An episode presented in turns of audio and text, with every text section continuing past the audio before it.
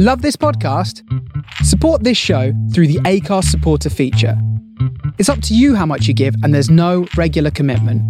Just hit the link in the show description to support now. Millions of people have lost weight with personalized plans from Noom, like Evan, who can't stand salads and still lost 50 pounds. Salads, generally, for most people, are the easy button, right? For me, that wasn't an option. I never really was a salad guy. That's just not who I am. But Noom worked for me. Get your personalized plan today at Noom.com. Real Noom user compensated to provide their story. In four weeks, the typical Noom user can expect to lose one to two pounds per week. Individual results may vary. This is Paige, the co-host of Giggly Squad, and I want to tell you about a company that I've been loving, Olive and June. Olive and June gives you everything that you need for a salon quality manicure in one box. And if you break it down, it really comes out to $2 a manicure, which is absolutely insane. It's also so easy to get salon worthy nails at home with Olive and June. The difference between how your nails used to look when you did them yourself and now with the Mani system is a complete game changer. The best thing about Olive and June too is it's a quick dry, dries in about one minute, lasts for five days, and full coverage in up to one to two coats. Visit oliveandjune.com slash perfect Mani 20 for 20% off your first system. That's oliveandjune.com slash perfect Mani 20 for 20% off your first system. There's just so much that humans are capable of doing, and we don't give ourselves the opportunity to explore that. And we constantly tell ourselves, we can't, we can't, we can't, rather than focusing on what we can. Hello, and welcome back to another episode of Balancing Acts. In this conversation, I talk to movement coach and author Darryl Edwards. Perfect. Hello, I'm Steve Whiteley, and welcome to Balancing Acts, a series of conversations with an array of creatives. We talk about their journey, the struggles they faced whilst progressing their career, strategies they used to unlock their creativity, how they balance their career with their personal lives, what impact this has had on their mental health, and lots more. After almost two decades working in investment banking, Darryl transformed his health and lifestyle and became a movement coach and the founder of the Primal Play Method. He's the author of the best selling book Animal Moves and a children's picture book called My First Animal Moves. His work has been published in the likes of Men's Health, Elle Magazine, Men's Fitness, The Daily Telegraph. Darryl's TED Talk, Why Working Out Isn't Working Out, has been viewed over 1 million times. I've been wanting to speak to Darryl for a while I first discovered this whole kind of new approach to working out via movement and incorporating the way that animals move and inhabiting that type of movement as exercise a few months ago. And it really changed my approach to exercise, which is something that Darryl and I talk about. His research on the importance of play in adults is something that I think is very relevant for creatives. And so uh, I think you're going to really enjoy this conversation. And I just want to say a big thank you because the ratings of Balancing Acts have really shot up over the last few weeks on Apple. And it really does make the world of difference in terms of uh, other people discovering the podcast and getting up the old Apple chart. So thank you. And if this is the first time you've listened to the episode and you really enjoy it, please do rate and review it. That'd be much appreciated. And now, without further ado, over to Darryl. Perfect.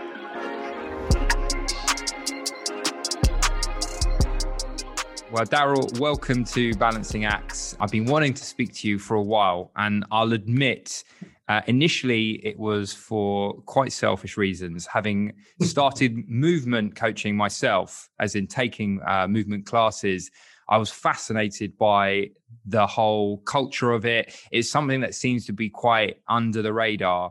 And then I started to do some digging and and I came across you and, and primal play and I found your approach to be very inspiring. Shall we kick things off just talking about how you got into this line of work?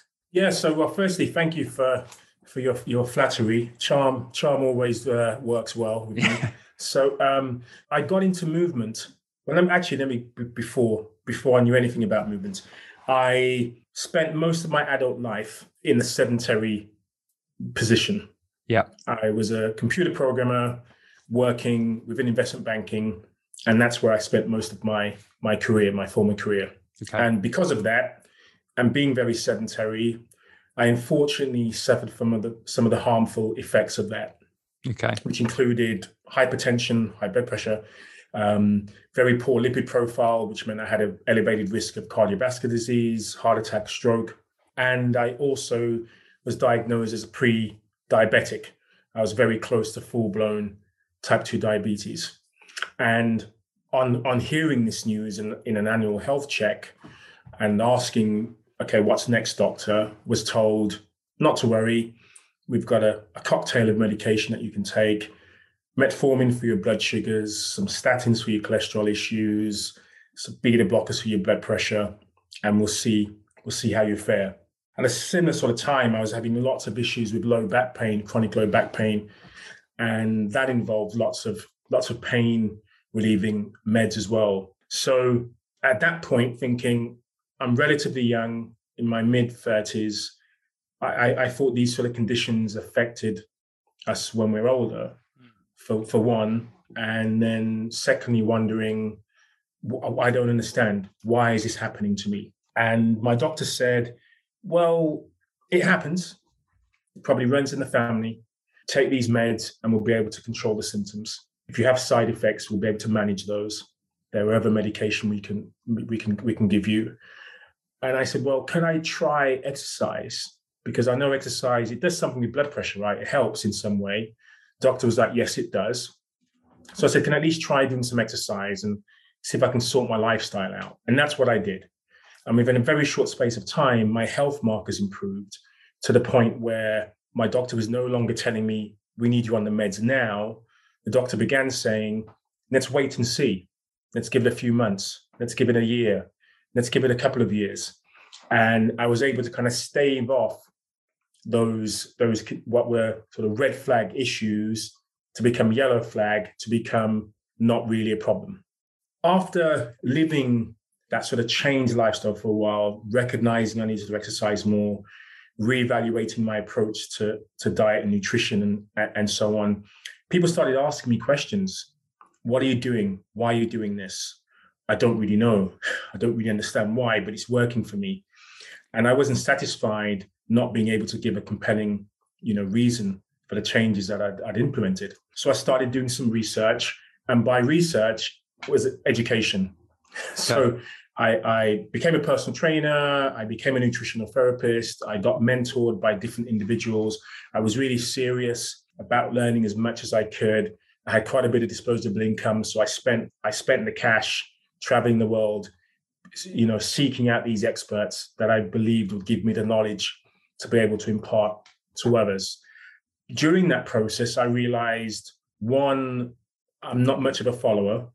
I do like to lead. And there was nothing really out there that I felt suited what I wanted to do sustainably and able to motivate me to continue doing this. So that's what I was the, the initial stumbling block. Secondly, I realized my personality meant I was taking my work ethic, working hard, in my day job, you know, do as much as I as I can. The more you did, the better you were into the gym. So I was that was leading to kind of physical burnout. Okay. You know, rest is for wimps, warm ups are a waste of time. Mm. It's go, go, go, go, go until you collapse on the floor every single workout. Yeah. If it's a if it's competition based, make sure you're top of the leaderboard. If that doesn't happen, it's a complete waste of time. Which is all well and good if that if that drives you, the sort of performance aspects of fitness drives you, but there wasn't any enjoyment. And so I only enjoyed the process at the end when there was a goal, when I could say, hey, I won, or hey, I, I raised some money for charity, hmm. or I could impress friends and family with a, a physical achievement. But in terms of the process, I hated every second of it. I hated every minute of it. It was a chore. It was just punishment punitive measures. That's all it, that's all it was. And I started to, to procrastinate and started to put off my gym sessions. And it's like, oh, I'll, I'll do it next week. I'll, yeah. I'll, do it next month. I'll start again next year. And I was wondering why that was the case. Hmm. I, I found this remarkable way of improving my health. I don't have to take these meds. I've no idea how long that's for, but at the moment, it, things are looking pretty good. So why don't I want to continue to do this? why do I want to continue to be sedentary? Well, what's why am I being drawn to my chair? Mm. You know, why is that pull stronger than the pull of going to the gym? And my eureka moment was thinking about my love of movement and that love of movement that I had as a child, where it wasn't about exercise. It wasn't really about competitive sport either, because I wasn't that great at sport. But I loved playing sport. Hmm. But most of that love was after school, was at the weekends, was during the six week summer holidays, where it was the emphasis was just on fun. Let's go out and play. So play being the magic word. That's what turned me on to exploring lots of movement.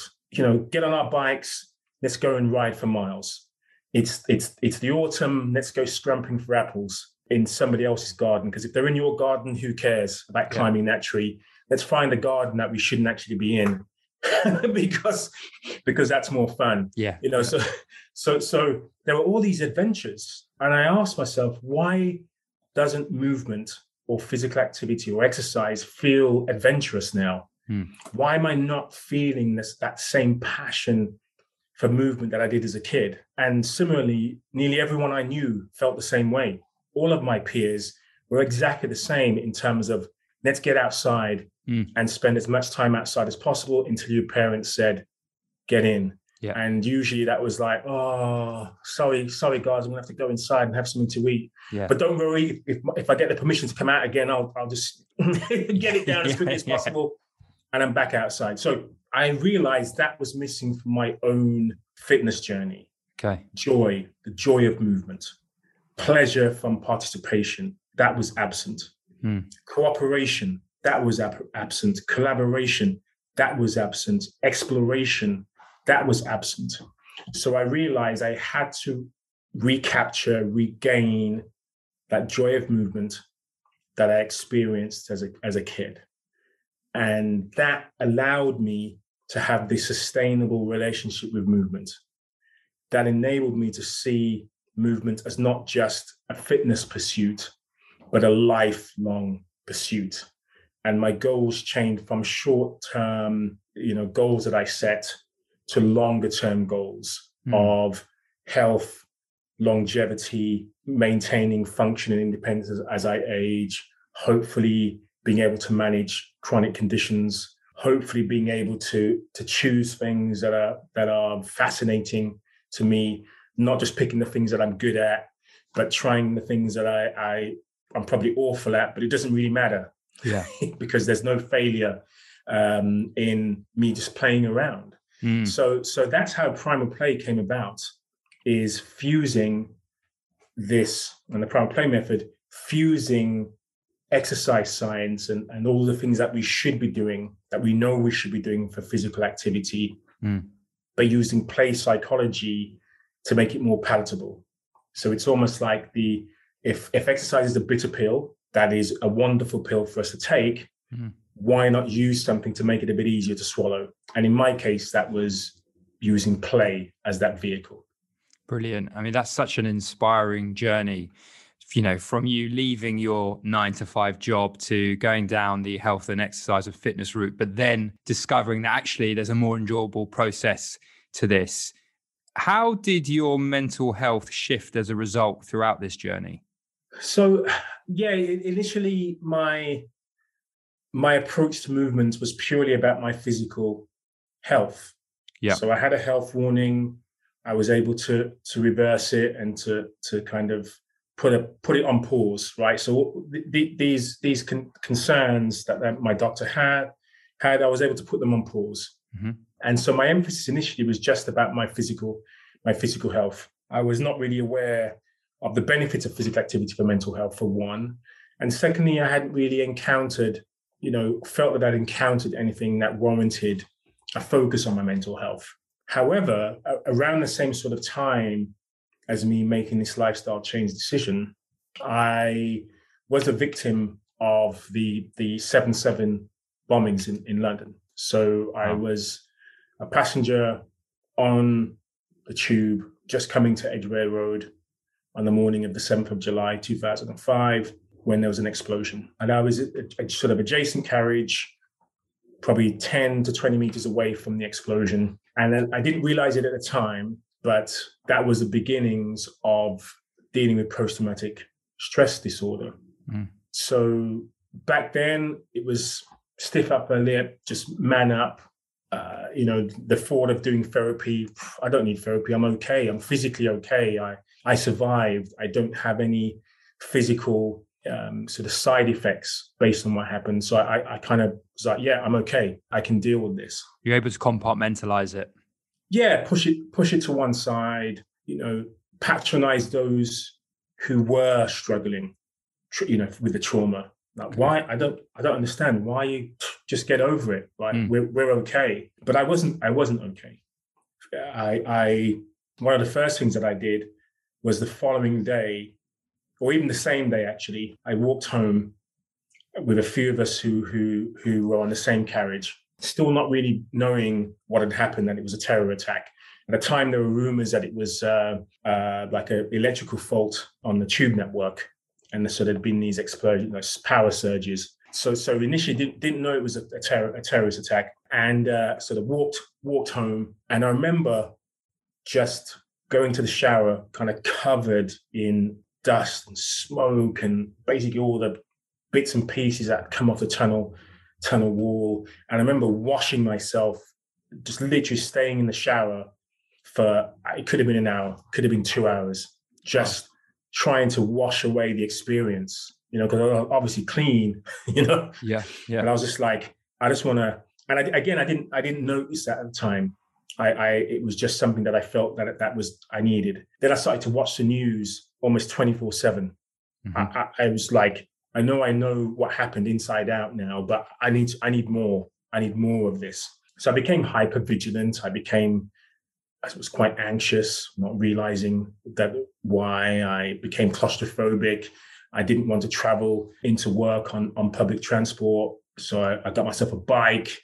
I decided to cycle in. So I was cycling about probably eight, eight miles each way each day. I did it all the way from the summer all the way through the winter, rain, snow. I mean, whatever. Wow. I was like, I don't care the weather. I just can't get on the, I can't get on the tube, you know. Mm. And um, three weeks later, when I decided to to get a, I got a cab into work because I wanted to work out the cycling route. So I got a cab into work three weeks later on the 21st of July. And there was a second attack that happened on the 21st of July. And I remember thinking to myself, I can't believe this has happened to me again. And I, I got into the into work for the first time since the 7th. I remember getting a phone call, somebody saying, Dowd, are you aware the, the attacks are happening again? And I remember I just got up from my desk and was like, guys, I'm I'm off. Jesus. Yeah. And I and I walked, I walked back Uh, I was like, I'm not getting, I'm not even getting a cab. I'm not to, you know, no one could get a cab back at that time anyway. Every, you know, so it was like, I'm just to walk back. And I remember walking back thinking, I'm definitely to be getting a bike into work. You know, why am I experiencing this? So feeling that I'm okay, I'm cycling to work, I'm, I'm improving my health, I, I feel okay. Do you need any counseling? No, I'm, I'm fine, I'm fine, I'm fine. Fast forward to many, many years later, my sister has a, a cancer diagnosis. My younger sister, late 30s, um, rare, very rare form of lung cancer, and feeling at, at her diagnosis that I, I, can help. I can help you. You know, nutrition, exercise, all the things that we you need to do. I, will I'll do whatever I can. I'll speak to whoever I need to yeah. to be able to help you through this. And I felt it was my responsibility. Older brother, know a little bit but you know now realizing not not really but i felt i did. I knew yeah. i know it all. I can help you. And witnessing what she went through and witnessing her passing away uh, which was unexpected she had a heart attack as a, as a complication of, of, of her cancer. Kind of witnessing that being there seeing my family seeing this seeing my mother most importantly watching her daughter die and me just thinking I, I don't know how to process this. Everyone is crying. Everyone's like really distraught. I feel separate yeah. from and aloof from this situation. Yeah, because detachment. I, I, yeah, detached. Yeah, yeah. Because I felt if I break down, I don't know how everyone else is going to cope. Sure. So I need to stay strong. I need to be the person who's gonna hold everyone to, together at this time. And I I became depressed. I, I got diagnosed with post-traumatic stress disorder. That's when I realized that's what it was. And and and it was a continuation of what happened on the 7th of July. Um, mm-hmm. Because interestingly, why I realized it was a problem was because I started to have nightmares and flashbacks, not only of my sister passing, but also of the bombing incident in 2005. I started having nightmares of the kind of Grenfell, Grenfell tragedy that occurred in, in, in, West London. I was there, you know, I was in burning buildings trying to save people. So there were all there were all of these these ter- night terrors that I was having. Yeah. And I was like, I need some, I need some help. And fortunately, I I, I sought out help. I realized that it was okay to be dealing with this because I hadn't processed it. And it was okay to realize there's certain things you can't control. And being a bit of a control freak, I thought that I could and um, yeah, it's and, and I suppose where bringing that full circle to movement and physical activity, why this is really important is at that stage of it occurring many years later, I knew a lot of the science behind physical activity and improvements in mood.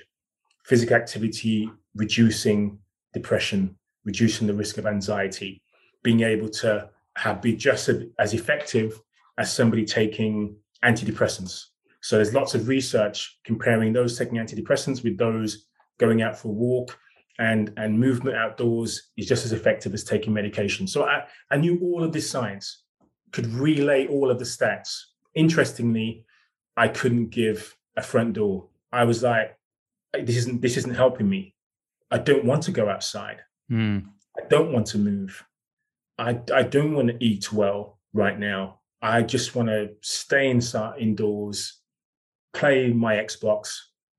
That's the only thing that I wanted to do at that point. Be very sedentary, eat crap, sleep only because I, I need to be well enough to be able to play the following day, basically. Right. And it took a while to realize that I developed this addiction to playing computer games you know, uh, and I started to avoid what any other work.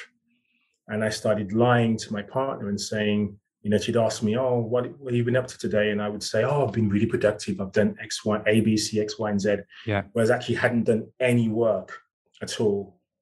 And no one knew I was going through this. Yeah. You know, my social media, I was still updating, hey, you know, yeah. Um, reposting stuff from from before. Hey, I'm outside. Hey, well, the life is great, but mm. but no, life wasn't great. And the turning point for me was convincing myself, you know, Darryl, you know this isn't any good for you.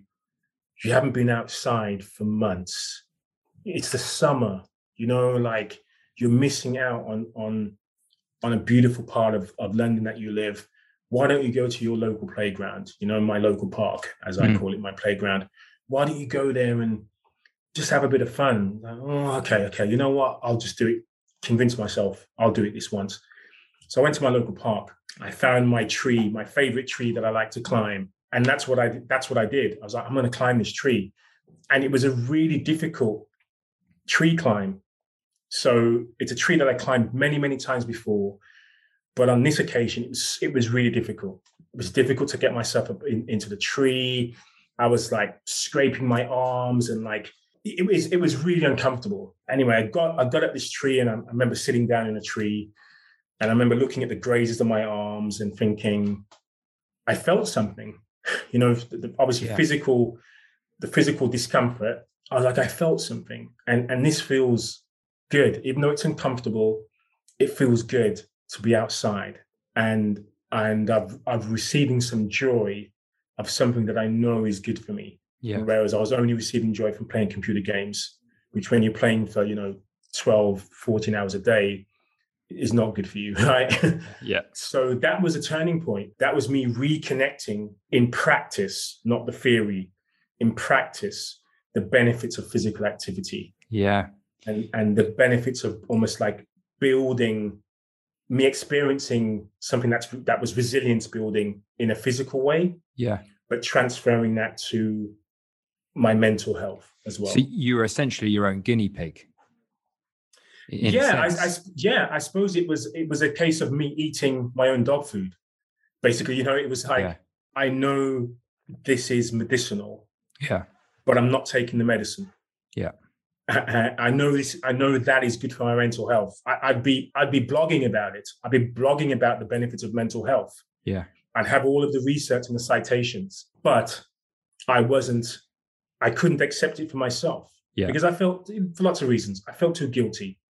I felt in a very dark place. I real I needed therapy, and going through that process and realizing that depression there's a, def- a, a, really incredible definition of depression, which is that kind of depression is like an evolutionary uh, response. So, so all of our feelings, whether good or bad, all of our experiences, whether good or bad, there tends to be a, a sort of an evolutionary driver mm.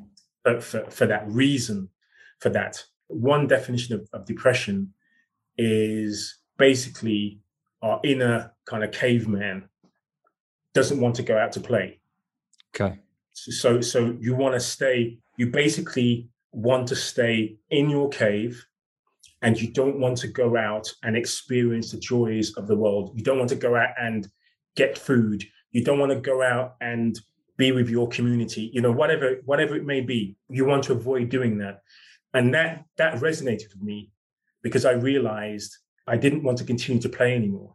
Mm. I wasn't getting any joy from life. Yeah. From life itself. So I had some escapism, which was my computer game. Computer game. Yeah. yeah. Yeah. Yeah. That was the only thing that could give me some solace. But but of course it wasn't really giving me anything that was helpful in the long term. It was yeah. very short term, very short term gain, nothing in the long term. And so that definition of of depression and there's another fantastic definition of depression by Dr. Stuart Brown, which states that the opposite of play is not work. The opposite of play is depression. And again, I was like, thank goodness that I have these references to draw upon mm. that completely describes how I feel. Yeah. You know, not like just being a bit down, you know, all of the kind of colloquial uh, terms for depression. Oh, you know, you're feeling a bit down. You know, you don't want to. You just want to keep yourself up in bed, and you don't want to talk to anyone. You don't want to, describe how you feel. I'm like, no, none, none of that. None of that appears to be relevant. It was when I had that. I don't want to go out and play. I don't want to enjoy anything. I don't enjoy anything in life. What's the point? Yeah, that's what how I feel. This is why I need help. This is why it's okay for me to speak about how I feel to to other people. And so I suppose when things went full circle from the physical reasons for me participating in physical activity and realizing the benefits for my health to encountering a serious mental health episode yeah. and and realizing that movement was a great part of of the solution for me. It wasn't the only one but it was certainly one where i felt as if things were starting to get better yeah. you know? And and it's incredible that me feeling better was was feeling that discomfort. I was I remember scraping my arms, thinking, "Why am I doing this? You know, yeah. like why yeah. why don't you just go back to comfort, yeah. which is get off the tree, go back home, and you don't have to face this tree." But there was something inside me saying, "Yeah, you know it's a struggle. You know it's you know it's not easy, but that hasn't stopped you before. Why are you letting it stop you now?" Yeah, good point. Yeah. So, uh, how yes. long ago was that? How long ago was that that period in time when you climbed up the tree and you rediscovered that play inside yourself? Yeah, so that was sort of 2016. Um, 2016. Uh, okay. 2016 when my sister passed away, and and um, yeah, and I, and and I struggled with that, and I still I still continue to struggle. So anyone who's who's dealt with or dealing with PTSD, you realize it's it's kind of a lifelong battle journey. Yeah. You learn how to you learn how to manage it. You learn how to understand it. But that, those scars are, are always with you, and it doesn't take much to to go back and trigger into it. that. Yeah, to trigger it. Yeah. So, yeah. I've yeah. I've always firstly, I mean, thank you for sharing that because uh, it's such a powerful story and i think it's incredible that you had the kind of realization that you were you'd got yourself into this place but yet you managed to take yourself out for it and you kind of almost intuitively knew what the remedy was as you were saying you'd already discovered movement before but you had to Mm. come back to it having gone through this this period of what sounds like and and something I'm familiar with is is numbing the pain through sort of this repetitiveness. Uh, you know, there's, there's something Mm. there's something quite comforting about doing something repetitive. You know, with computer games, etc. It's a very familiar space. You can almost feel safe within it. yeah, Um, yeah. and I think it's like it, it's it's quite a at the time it feels like a it's fun, but it's it's a sort of a coping mechanism of sorts. Um, Yeah, exactly. Yeah, it's a coping mechanism, and I, and I suppose for me it was because I'm pretty, I'm quite good at computer games. yeah. I, especially this one, because I only played the same game. What was the, sa- game? I played the same game. It's a game called the the, uh, the Division. okay. So so um, you know, but yeah, it's a it's a game where you you're one of the heroes Yeah. basically. So you're a- you're a hero and you're and you're saving the world. Yeah. Well, that makes uh, sense. and you and you're getting rid of the bad guys, you know. And I was like, I'm good at this. I, I it, you know, I can spend. You can pretty much spend an infinite amount of time. You Yeah. you, you just keep on progressing. It's not one of those get. You don't finish this game. you keep.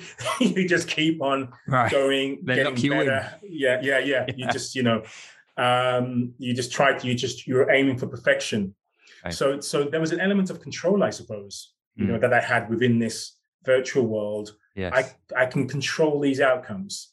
I can get rid of the bad guys. I can get better at this by playing this more. okay. Whereas real life, I can't get my sister back. I can't, you know, deal with the fact that I was a victim of the, the terror attack in 2005, and it's still, and and it's and it's real. It's happening again. You know, so 2017, you know, there were uh, more terror attacks in in London, London Bridge and Borough Market, and so on. So so I, I was back into that into that space of Yes. oh my goodness, you know, I could be, it could happen to me again. And yeah, I mean, I could, yeah, there were, there were, there was even another incident actually in, in 2017 where there was a suspect attack, suspected terror attack at, at South Kensington, and I was there. So this was like, you know, the third time that I, I felt I'd been caught up in a, in a terror attack. And I remember thinking, Wow. why has this happened to me again? And interestingly, in that, I, I, I will share that. I know we've kind of gone off on, on this tangent in relation to this, but I really want to share this because this this issue with how many people feel when it comes to dealing with their fight or flight response, their natural stress response, was at being at South Ken, waiting for a bus. Actually, I was waiting for a bus from South Ken with my partner, and there were helicopters overhead, police helicopters overhead. Bus hadn't arrived for ages. Like waiting for instead of five minutes for the bus, it was like half an hour, forty minutes. Like what's what's going on? What's going on? And then then there started to be like uh, police lines drawn, you know, blocking off streets. What's going on? Let's let's go and have a look. Walked around the corner, saw about 20 fairly armed police walking down the street saying, run for your effing lives, right? And I remember immediately thinking, I'm off. My partner froze. She was like, "I- don't know what to do right now. Most people hearing the instruction walked, I would say probably 60, 70 pe- people who were, who were there walked towards the danger. They walked in the opposite direction from where the police said to go because like, oh, that's more interesting. I'd say 60, 70% of people took out their phones, need to record what's happening, or just the remainder froze. And there's probably a handful of people, myself included, who were like, I don't care what's happening. I'm out of I'm not interested in what's happening. We're off. Yeah. You know, partner had her heels and I was just like, heels are off, babes. you know what I mean? It's barefoot. Yeah. We're gone. Right. So we were we were running, sprinting away. I remember telling people, hey guys, guys, guys, don't go that way. There's something going on. I think there's a, a terror attack or something like that. Oh, really? Again, most people were like, really? And went went towards the danger. Like, really? And you're thinking, do I do I try to convince them? I haven't got time to convince them. I've already told them if they're not interested in, in listening, fine. Let's just go, go, go, go.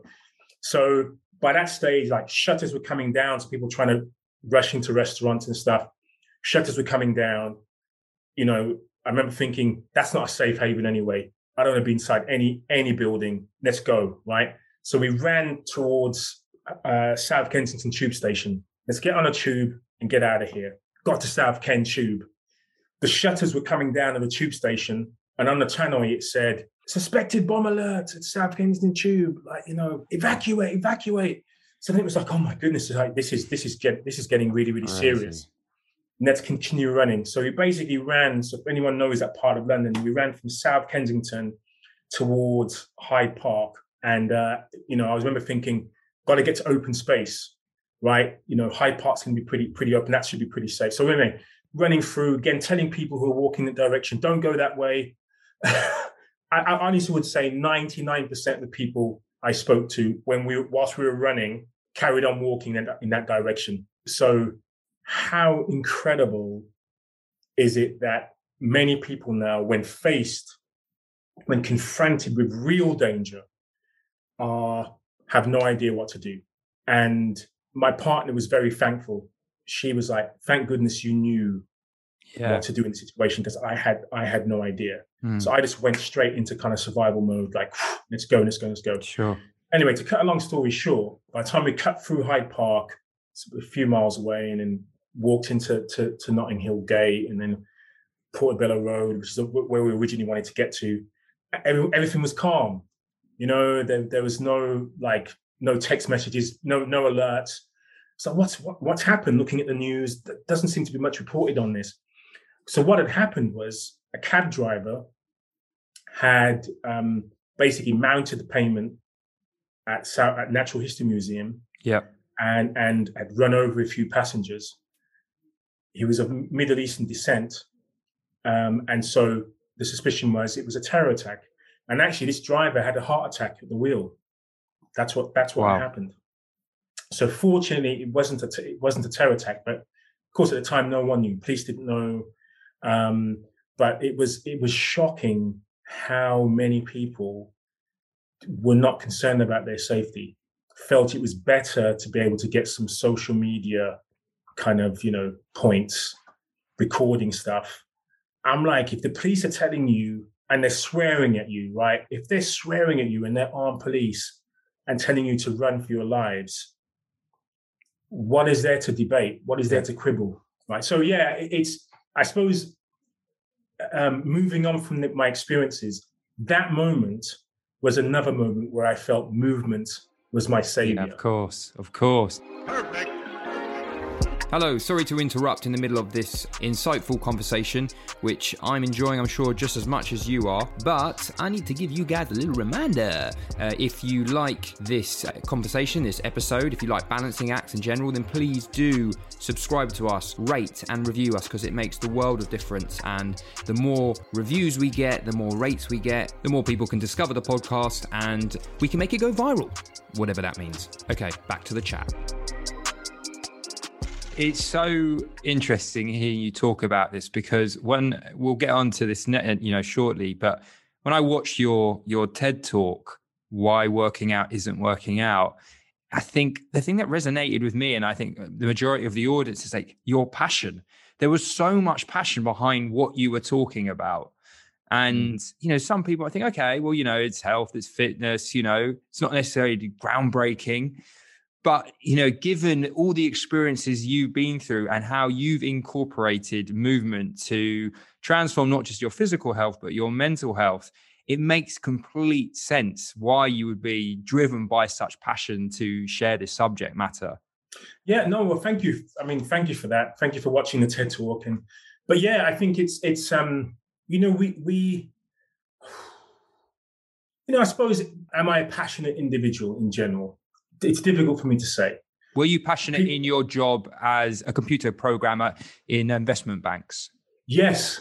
You were okay. Yeah, okay. I, I, I suppose I, I, was because because it was one. It was very difficult for me yes. to enter that world. Okay.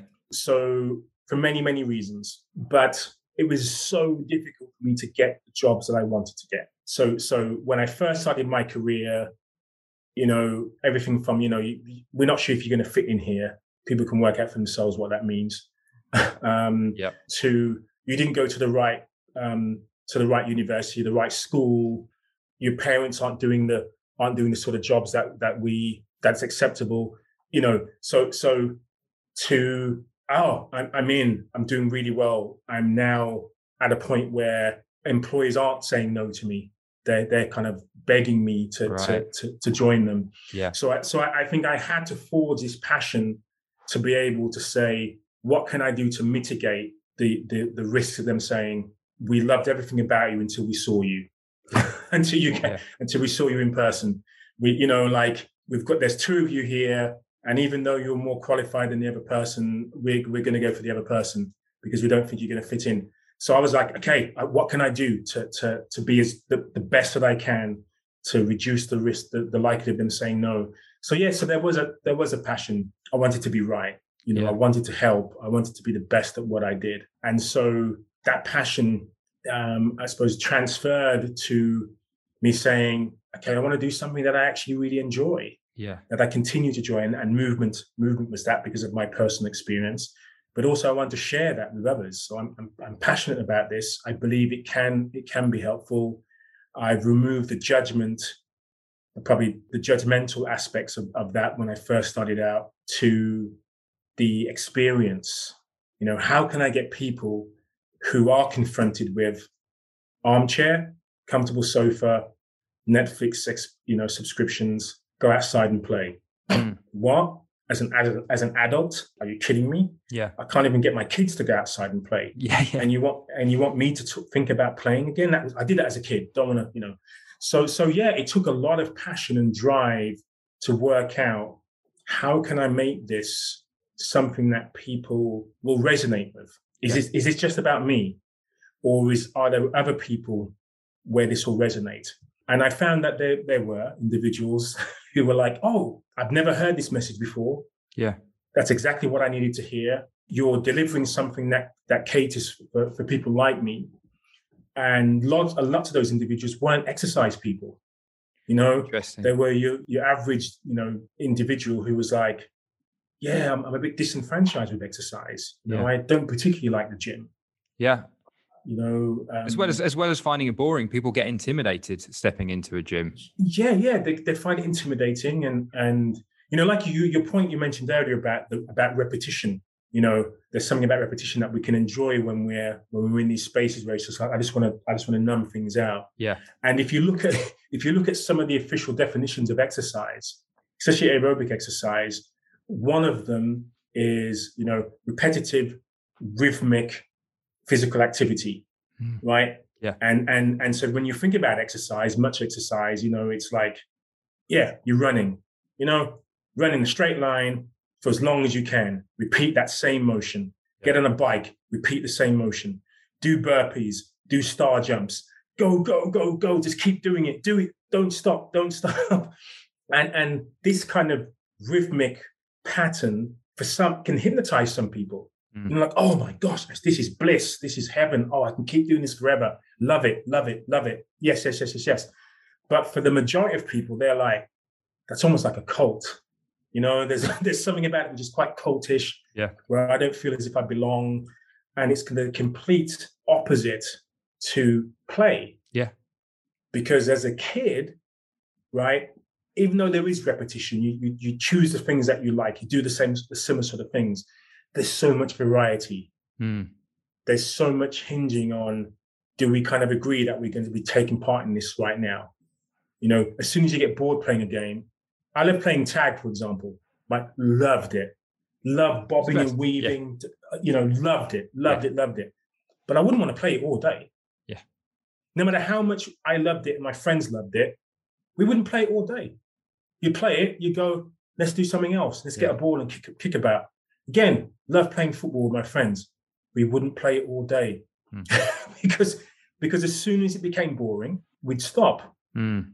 With exercise, you feel as if you feel as if you're not doing the work. If you stop at the point where you feel I don't want to do this anymore, you've failed. You know because you haven't run. If you're going to do if you're doing a 5k and you decide after 1k, oh, you know what, just don't really feel like up to it. Don't really feel like. Oh, what do you mean? You're supposed to do 5k. Yeah. Right. You've got you know. Yeah. So you know you you don't almost don't have a get out clause, right? So with play, you always have this get out clause. You can always choose from an almost an infinite variety of activities that you can think of, almost like an improvised state. What we're going to do today, guys? Again, imagine imagine being a kid. These are a couple of things that I, I when I talk about childhood play. And I remember my friends knocking my front door and saying, Hey, let's go out. They didn't end that sentence with, Let's go out and exercise. didn't happen. Let's go out and play sport. Didn't happen. Let's go out and train. Didn't happen. Yeah. The end of that sentence was usually, Let's go out and play. play. You know what I mean? Mm. Let's go out on this crazy bike ride. Where are we gonna go? Don't know. Don't know. Don't know where. We're just gonna we're just gonna go somewhere, right? Uh, and then and we're not just gonna ride our bikes. You know, we we were on BMXs, so it was like you know we're gonna try and do some tricks and bunny hops and like Yeah. You know there's all these different things that we do. You know, they'd, oh, learn to skateboard, Roller you know, skating. Yeah. then roads, yeah, yeah, exactly, ex, ex, exactly, right. There were just so many activities, and and when it comes to exercise, we narrow this kind of field of vision that we have of activities. We narrow it right down yeah. to one, two, you know, to a handful, and we go, ah, that's what we're going to do is exercise. Yeah. That's what I'm good at. That's what I'm. I enjoy. Very repetitive. Love this. I, I can. People can tell me that I'm really good at this. You know, I can get awards. You know, I can record my time. I can. I can. I can design a program around something which makes me look good, and I can track my progress and feel great about myself. Hmm. Most of the things I did as a kid, we we didn't track Yeah. right? You know, we didn't record how many miles we were, we we went on our bikes. Yeah. we didn't Um, upload was- our run yeah. straight away to Strava yeah, yeah, yeah. to get kudos. But to it's, get it's, kudos, yeah. it's, it's interesting because you, you talk about in in the the TED talk you you mentioned the inner child and Mm, my sense is that as a society we're led to almost forget our inner child grow up focus on being sensible knuckling down etc and and all of that seems to interplay with what you've just said you know about work out to get achievements etc and so you Yeah. lose a sense of play and um it's almost like you have to rediscover your imagination to move back into that mode of being and i found it fascinating at that point in the talk where you invited people onto the stage and uh, to have this sort of slow motion fight, obviously non-contact. And you Yeah. could see everyone, they could all just light up. And then you invite the rest of the room to do the same. And you can hear everybody laugh. And it's almost like Yeah. this sense of people feel exposed. You know, there's a sense of vulnerability that comes with that. But once you get past Yes. that, it's such an enjoyable thing. I can relate it from the sense of, of comedy you know either Mm. performing comedy but as an audience member when you're laughing you're opening up you're opening yourself up to a certain degree and a lot of Mm. the, a lot of the time it could be you know a sort of a herd mentality if, if no one else is laughing are you going to really be the only person in the room to laugh well, when other Yeah. people are laughing you're on board type thing and you can Yeah, feel, you feel yeah. comfortable to laugh and i feel it was the same in that room you know, once everybody was on board they were all open to playing Yes, yeah, and and you know, um, the the organizers of the event asked me, "Do you want to have some kind of some stooges, right? right Um, okay do you, do you, do you want to kind of prep the audience beforehand? yes Hey, you know, he's going to ask you to play. Can you play? You know, and I was like, no, even though I probably should have. it's a bit of a gamble, but uh, but I said no. I said I want a natural response. I want to hopefully, I you know, hopefully want to encourage encourage people. So if it's difficult, there's lots of resistance. I want to talk about that resistance live, you know. Um, but yeah, fortunately, you know, the volunteers were, were willing. So you know, people ran. On, I didn't have to ask twice. It was like, yeah, people are up on the stage, um, and then and then in terms of the audience participation, pretty much the whole auditorium um, were, were, were taking part, which was which was Brilliant. superb. I really loved. I really loved it, and I, and I wanted to continue. I just remember thinking, oh, you know, I'm kind of Yeah. running out of time, and I really want to continue. So do one more. Yeah, let's do one more. You know, and so adult humans have created their own forms of play yes like adult adult forms you know so so play becomes things like um playing poker gambling is is a form of play you know going to a nightclub and getting smashed that's that's play you know that that becomes the the, the the adult forms of play that we couldn't you couldn't do as a kid now we've got a grown-up version of these activities but when you look at other animals like say a big cats they play chase yeah they they play rough and tumble, you know, with the youngsters. You know, there's they they they don't decide, oh, you know, I'm too old now. Do you know what I mean? They may be they may have to slow down. They may not move as as you know exuberantly as they did when they were younger, but it's you can see it's kind of a it's instinctive and it's a it's a mentality, right? That playful that playful spirit. If yes. that is still accessible, that's what's harnessed, and you can see that in some humans. You know, some older adults who have that twinkle in their eye. Yes. And and even though they're struggling to move, you know, they're like it's really uncomfortable, or they they have to use mobility aids.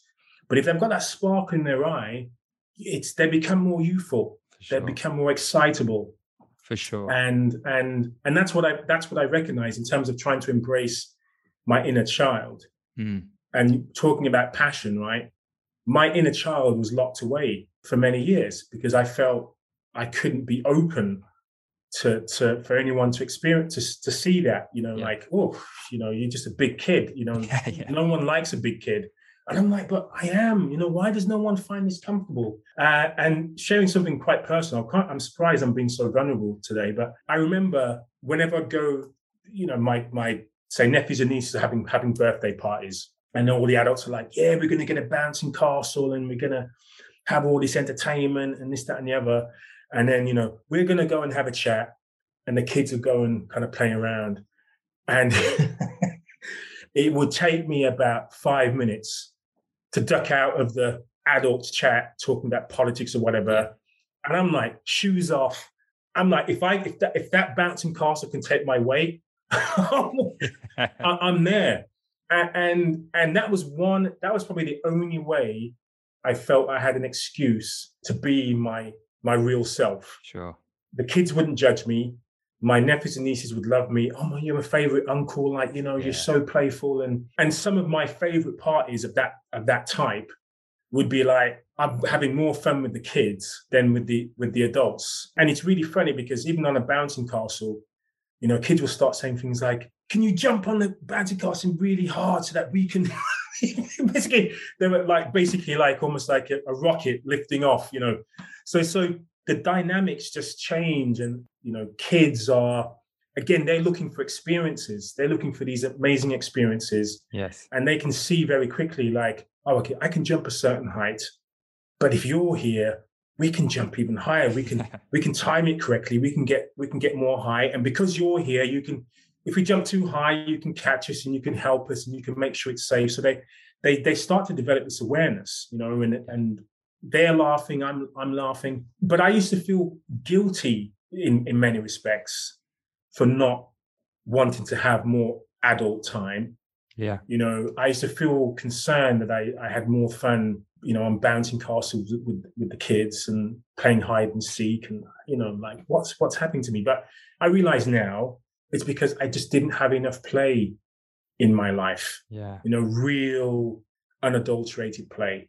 Yeah. And and that's what I was starved from.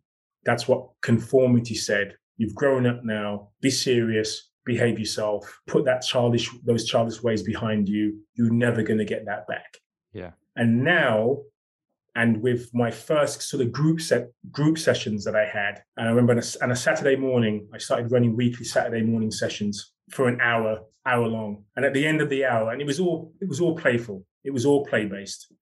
And at the end of the hour, I would often say, okay, guy, yeah, time's up, guys. Sorry, yeah, end of the session. You know, I'm going to stick around for a bit. Do you want to continue? Yeah, yeah. Like, it, it, was like that. It was like, yeah, you know, yeah. we've got an excuse to be out to play, you know, and and so some of those one hour sessions used to last like three hours, three and a half hours, and it'd be people would be going, oh, I really want to stay, but I've actually got Brilliant. life. You know, I mean, I've got yeah. I've got some responsibilities, but you could see the transformation in my in my coach client relationship. Yeah. When I first started, my clients would be they'd be arriving late for sessions. They'd be clock watching. You know, I'd be bored. Being a personal trainer was going to be so exciting, but I'm bored just standing here telling, giving people instructions. Yes. I, you know, I want to participate, but I don't want to participate with the things that I'm telling them to do. So that ha- that was another shift for me. I started doing the sessions with my clients, right, and really enjoying it and they would stop clock watching. And at the end, they would say, I can't believe an hour's already finished. Yeah. You know, yeah, can't wait. I can't wait for our next session. So yeah, it, it, it feels like um, there needs to be an innate sense of curiosity in order to carve out the individual path like you've done for yourself. You know, you've obviously Mm. tried and you've experimented with different elements. Like you were saying, you were a personal trainer. For a lot of people, that would be enough. Be a personal trainer. And, you know, you, you can make a great career out of that. But you actually know what? There isn't enough of a sense of play and this feels repetitive for me i want to try something else and it leads me on to to my next question you mentioned before about you know the playfulness in animals and Mm. um, i know you're also a best-selling author and one of your books is entitled animal moves and i'm quite fascinated by that can you talk a little bit about how that book came to be and and the sort of overlying ethos running through it Yeah, so so um, you know, thinking about movement and thinking about hum- uh, the human's capability for movement. As I mentioned earlier, there were there were so many things that we can do. Yeah. But we tend to pick only a handful of things when it comes to exercise to to to kind of work on. And when we look at the animal, the rest of the animal kingdom, there's one so much variety when it comes to different movement patterns, right? And the specialists of those movement patterns exist usually within the rest of the animal kingdom. So, for example, an ant, in terms of kind of size to to you know strength ratio, one of the strongest animals on the planet. They, they can lift a thousand times their body weight, unbelievable and they can carry it for the equivalent of miles. If a human can carry twice their body weight, they're applauded. Yeah. You know, they they lift five times their body weight. That's world record, for example, right? They can lift a thousand times their body weight. A flea can jump a significant distance again compared to its its body size. Wild sheep can run faster than sprint faster than Usain Bolt. You know, so like as soon as you start comparing, we compare ourselves to other animals yes in terms of specialties, we're, we're very poor. We can't run very fast. We can't. We're not very strong. You know, we can't swim as well as the as the the, the best in the sea. We can't climb as well as the best of the, the the animals that climb. And you could you could go on, yeah right? You know, compare a cheetah, say cheetah at top speed compared to Usain Bolt. By the time the cheetah's got there, you Usain's just out of the starting blocks, right? so like slow, basically, right?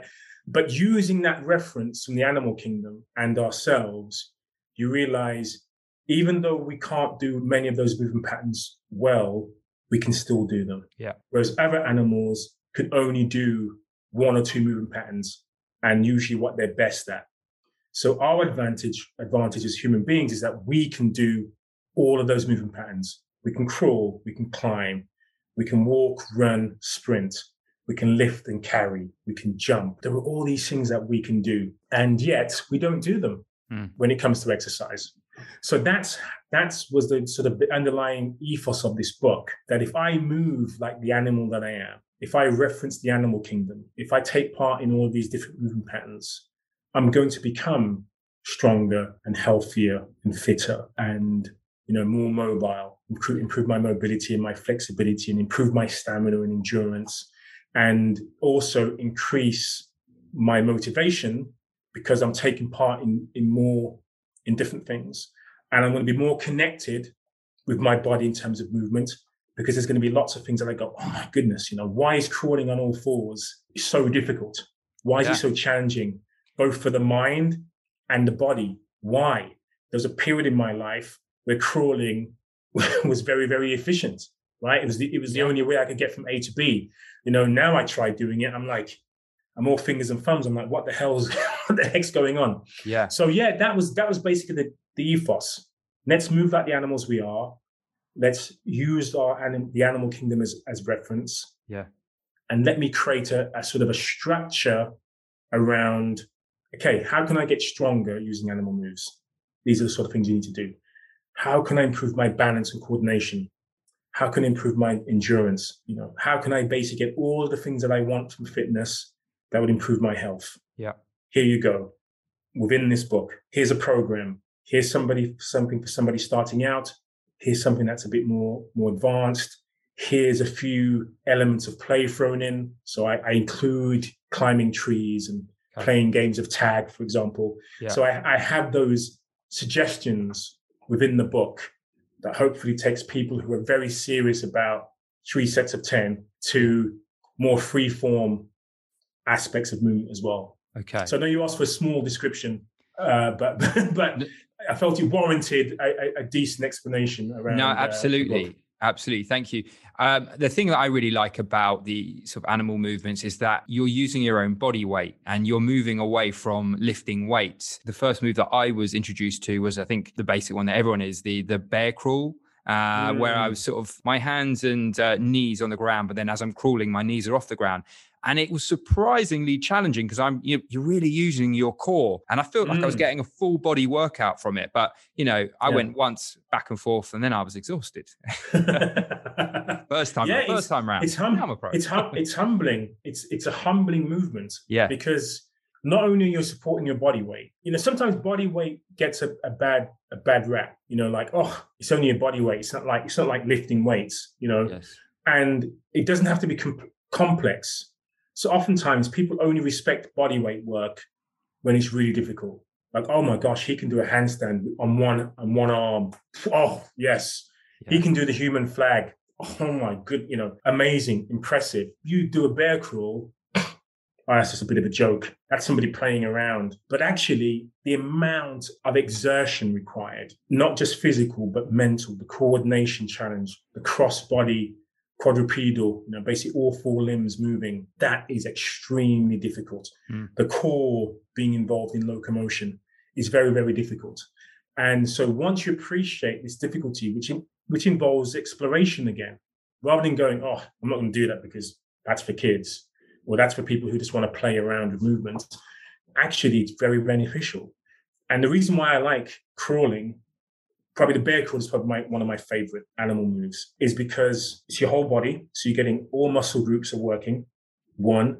Secondly, it isn't just about strength. It's also about stamina because it's a good aerobic challenge. So if you bear crawl for a while, your heart and lungs are uh, letting you know you've done some, you've done some work. Yeah. Your muscles are letting you know you've, you've done some work and there isn't really anything that isn't isn't being worked. You're getting maximum benefit for the time that you invest. So you're getting two for the price of one, I feel. So so why not give that a try? And once you get over the fact that it isn't a warm-up exercise, again, most people go, oh, yeah, oh yeah, I do, I do some of your animal moves for, for warm-ups. And I'm like thinking, if you really did those moves, you wouldn't be able to do a workout afterwards. You can be done just doing a handful of, of animal moves for, for not sure. much time. You can be spent. It's like, yeah, I'm good. I'm done. Because again, we these movement patterns are not efficient for us. Mm. You know, like a, a four legged creature walking for miles on all fours, it's very efficient for them, right? That's what they were designed to do. For us, we're designed to be bipedal creatures. Yeah. Very efficiently. So we can walk for miles. Many of us can walk for miles and it has no it's not about fitness usually. It's just about, yeah, I can I can do this without too much difficulty. I can stand for hours, not that much of a problem you support yourselves on all fours without even moving, right? Our body complains in seconds. Yeah. Like, what? you know, you start to shake, stabilize the muscles going, what the heck is going on? Just supporting your body weight, right? So yeah, I, I think it's it's um it's easy to patronize animal moves sometimes especially those who do lots of hard work in the gym. They go, "Oh yeah, yeah, yeah, yeah. I haven't got time for that. I'm doing, I'm doing real work. I'm doing bench." But actually, yeah, actually, you know, um, either integrate, do your your serious stuff, integrate some of these animal moves because they'll they'll flesh out your program. They'll reduce the risks of injury. They'll, you know, you'll be your joints will be more pliable. You'll you'll increase get your stabilizers kicking in.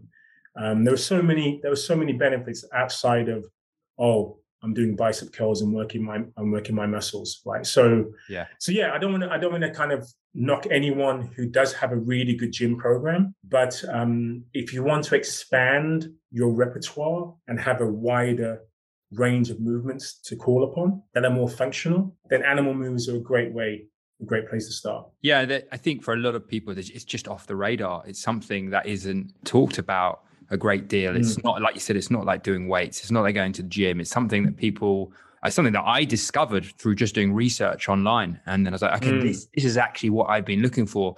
Something to help me move in a more natural way, move my body yes. in a natural way.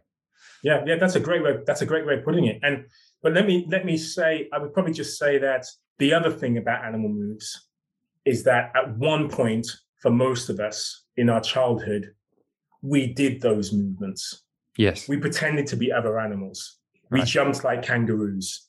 You know, we we pretended to be elephants or Yeah, yeah. or you know flapping our arms like birds or you know there were we we did that and and we weren't necessarily told to do it it was kind of part of our instinct you know we pretend to be dogs or, or cheetahs or, or whatever i mean i suppose look at um, toddlers when Mm. they climb when they when they're climbing you know they're told not to climb usually right? That's that's what parents will say. But they they don't need to be told that oh there's a sofa over there. Let me see if i can climb it Yeah. you know you know? So it's it's it's part of our dna to explore what our bodies are capable of. And adults may not feel comfortable watching their kids you know climb chairs say Yeah. but that's what they want to do. And there's there's some great footage. You search on youtube looking at toddlers who you know they wait till their parents are asleep and they'll climb out you know their parents basically parents don't know that they can climb over their safety gates or that they can climb out of their cots Yeah. and, and, and as soon as they, as soon as their parents are- or believe the parents are gone, they're like, you know, like climbing out, Night crawlers. the room. Yeah, night. Yeah. Yeah, yeah. yeah. Yeah. And then there's there's a, a really great footage. I've got to I've got to mention this. There's some really great footage of kids who literally climb. They like climb wardrobes. The young, like you know, like nine nine months old, a year old. They'll scale. they scale wardrobes Wow. scale fridges and fridge freezers, like double side fridge, fridge freezers, and they'll basically when when the parents aren't watching, that's basically what these video footage is about. Yeah. the parents aren't watching, that's what kids kind of will get up to if they have the opportunity, right? And it's amazing seeing how adept they are, how capable they are at this movement, and how safely they do this. You're just thinking, oh my goodness, how, what if they fall? What if they're and they're like, we've got this, we're okay. Yeah.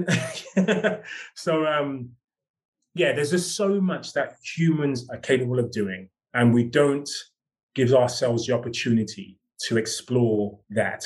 And we constantly tell ourselves we can't, we can't, we can't, rather than focusing on what we can. Yeah. On the subject of play, what do you do outside of your work, Darryl, to relax and unwind, aside from computer games? yeah, yeah, that was going to be my go-to.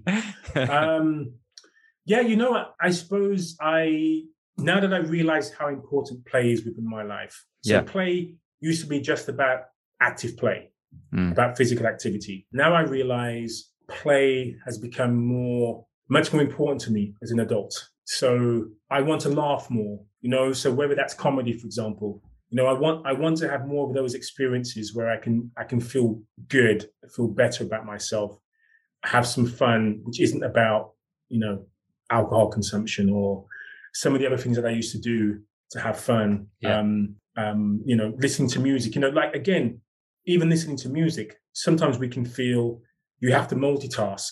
Yeah, oh yeah, I can have the music on in the background, but it's because I'm doing this really important stuff. Mm. And actually spending time thinking, no, actually, at this time, all I want to do is nothing but listen to music Mm, mm. no distractions, immerse myself. And I think that immersion is something that comes from this papal spirit. You you're far more able to become mindful, not because you're trying to develop a mindful practice Yes. or to meditate, but because you're you're already more in tune with your with your with the now. Mm. And so if you're listening to music, say, or you you know, whatever you're doing that you find enjoyable, you're able to put a little bit more time and effort and energy into, oh my goodness, goodness, this is so enjoyable, Mm. you know, and not feeling guilty about it. Yeah. You know, like I, you know, when I was a kid, a teenager, I used to play, you know, one, one of my favorite song was, and it was on a cassette tape, Mm. right? And I might have got recorded from the radio. Yeah. So record it from the radio, try to avoid the DJ speaking at the end, you know, and I'd play it again and again and again, rewind it, play it again, rewind it, play it again. And then there comes a point in a time like now where you go, it's more important to have more music, more tunes, bigger libraries. Yeah. Then you actually enjoy music less. Sure. Sure. Do you know what I mean? Yeah. you don't try and squeeze, you know, when you had less music, you would squeeze out every single note, lyric, beat, harmony, whatever. Yeah. from that song because you wanted to enjoy it as much as you could.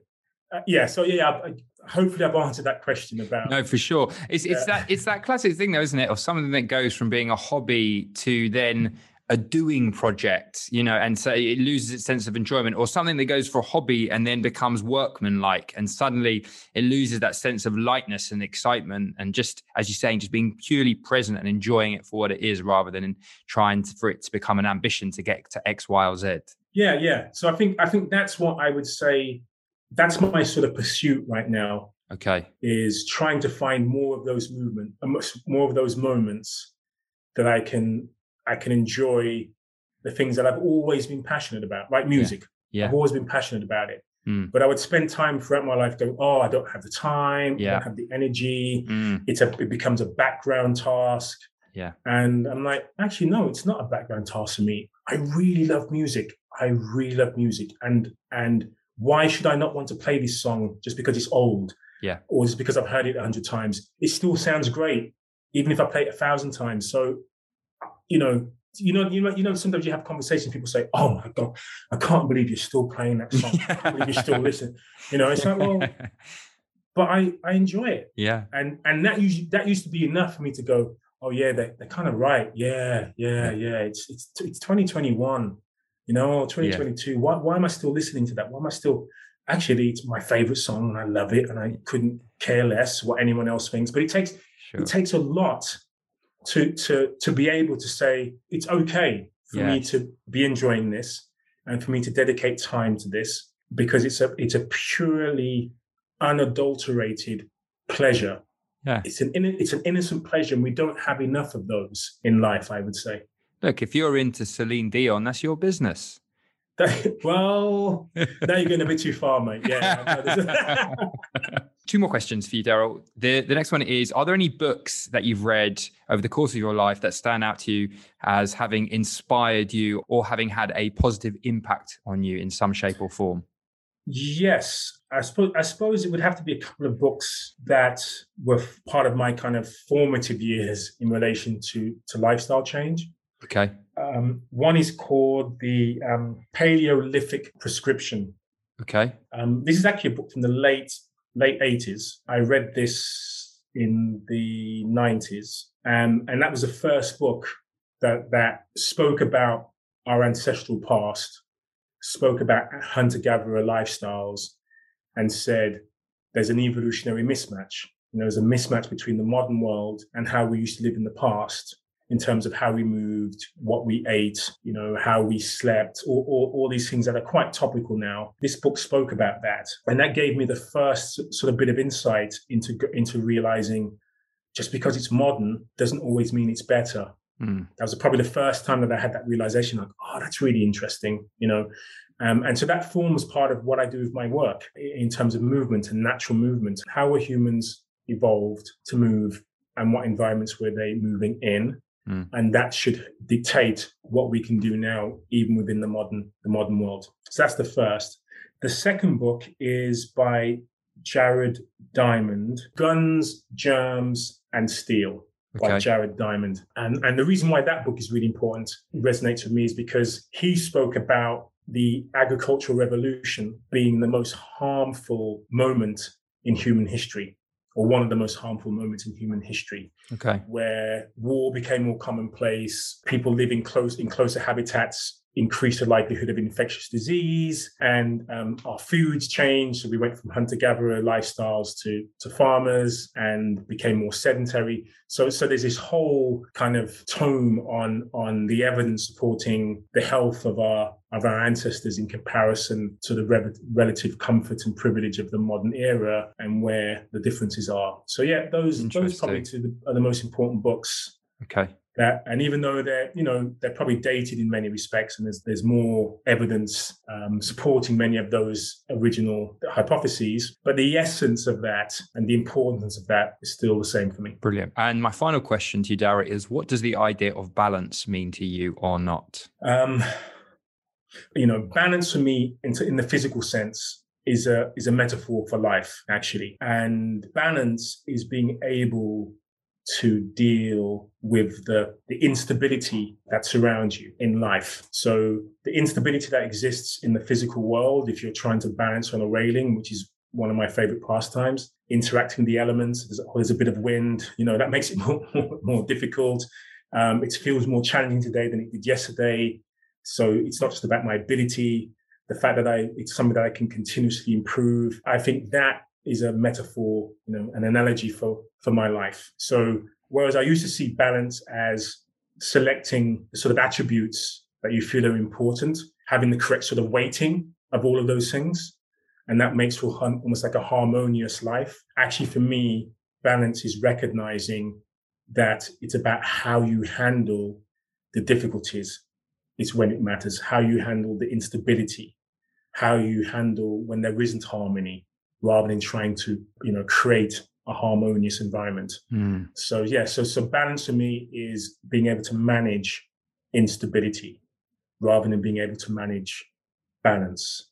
Yes. that makes sense. It does, and yeah. it's an ex- excellent answer, and, and it really makes sense given what we've talked about and what the experiences you've gone through. So thank you. Darryl, where can people find out more about Primal Play and, and what you're up to in general? Yeah, the best place is my blog, which is primalplay.com. Okay. So I, I have uh, lots of resources. If you want the research, there's lots of evidence and research. I have lots of videos, lots of activities, lots of ideas as to how you can become more playful. So if you feel as if a lot of the things we've spoken about today, you're like, that all sounds well and good, but it's not, it's not me, but I'd like it to be me. Then I have sort of hints and tips as to how you can embrace your inner child, how you can access more of your playful, playful spirit. I also have some free downloads. I have some ebooks on the importance of play. I have an animal move sampler that you can download for free. And I also have some books and products such as the Animal Moves Fitness Decks,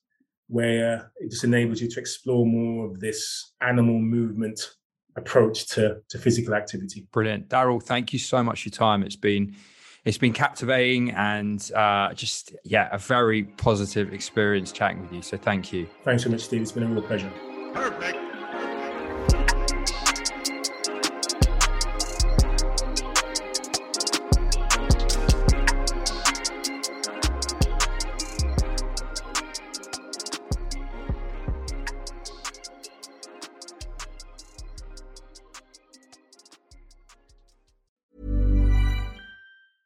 Even on a budget, quality is non-negotiable. That's why Quince is the place to score high-end essentials at 50 to 80% less than similar brands. Get your hands on buttery soft cashmere sweaters from just 60 bucks, Italian leather jackets, and so much more. And the best part about Quince, they exclusively partner with factories committed to safe, ethical, and responsible manufacturing. Elevate your style without the elevated price tag with Quince. Go to quince.com slash upgrade for free shipping and 365-day returns. Normally, being a little extra can be a bit much. But when it comes to healthcare, it pays to be extra and United Healthcare makes it easy with Health Protector Guard fixed indemnity insurance plans. Underwritten by Golden Rule Insurance Company, they supplement your primary plan, helping you manage out of pocket costs without the usual requirements and restrictions like deductibles and enrollment periods. So when it comes to covering your medical bills, you can feel good about being a little extra. Visit uhone.com to find the Health Protector Guard plan for you. Mom deserves the best, and there's no better place to shop for Mother's Day than Whole Foods Market. They're your destination for unbeatable savings, from premium gifts to show-stopping flowers and irresistible desserts. Start by saving 33% with Prime on all body care and candles. Then get a 15-stem bunch of tulips for just $9.99 each with Prime. Round out Mom's menu with festive rosé, irresistible berry chantilly cake, and more special treats. Come celebrate Mother's Day at Whole Foods Market.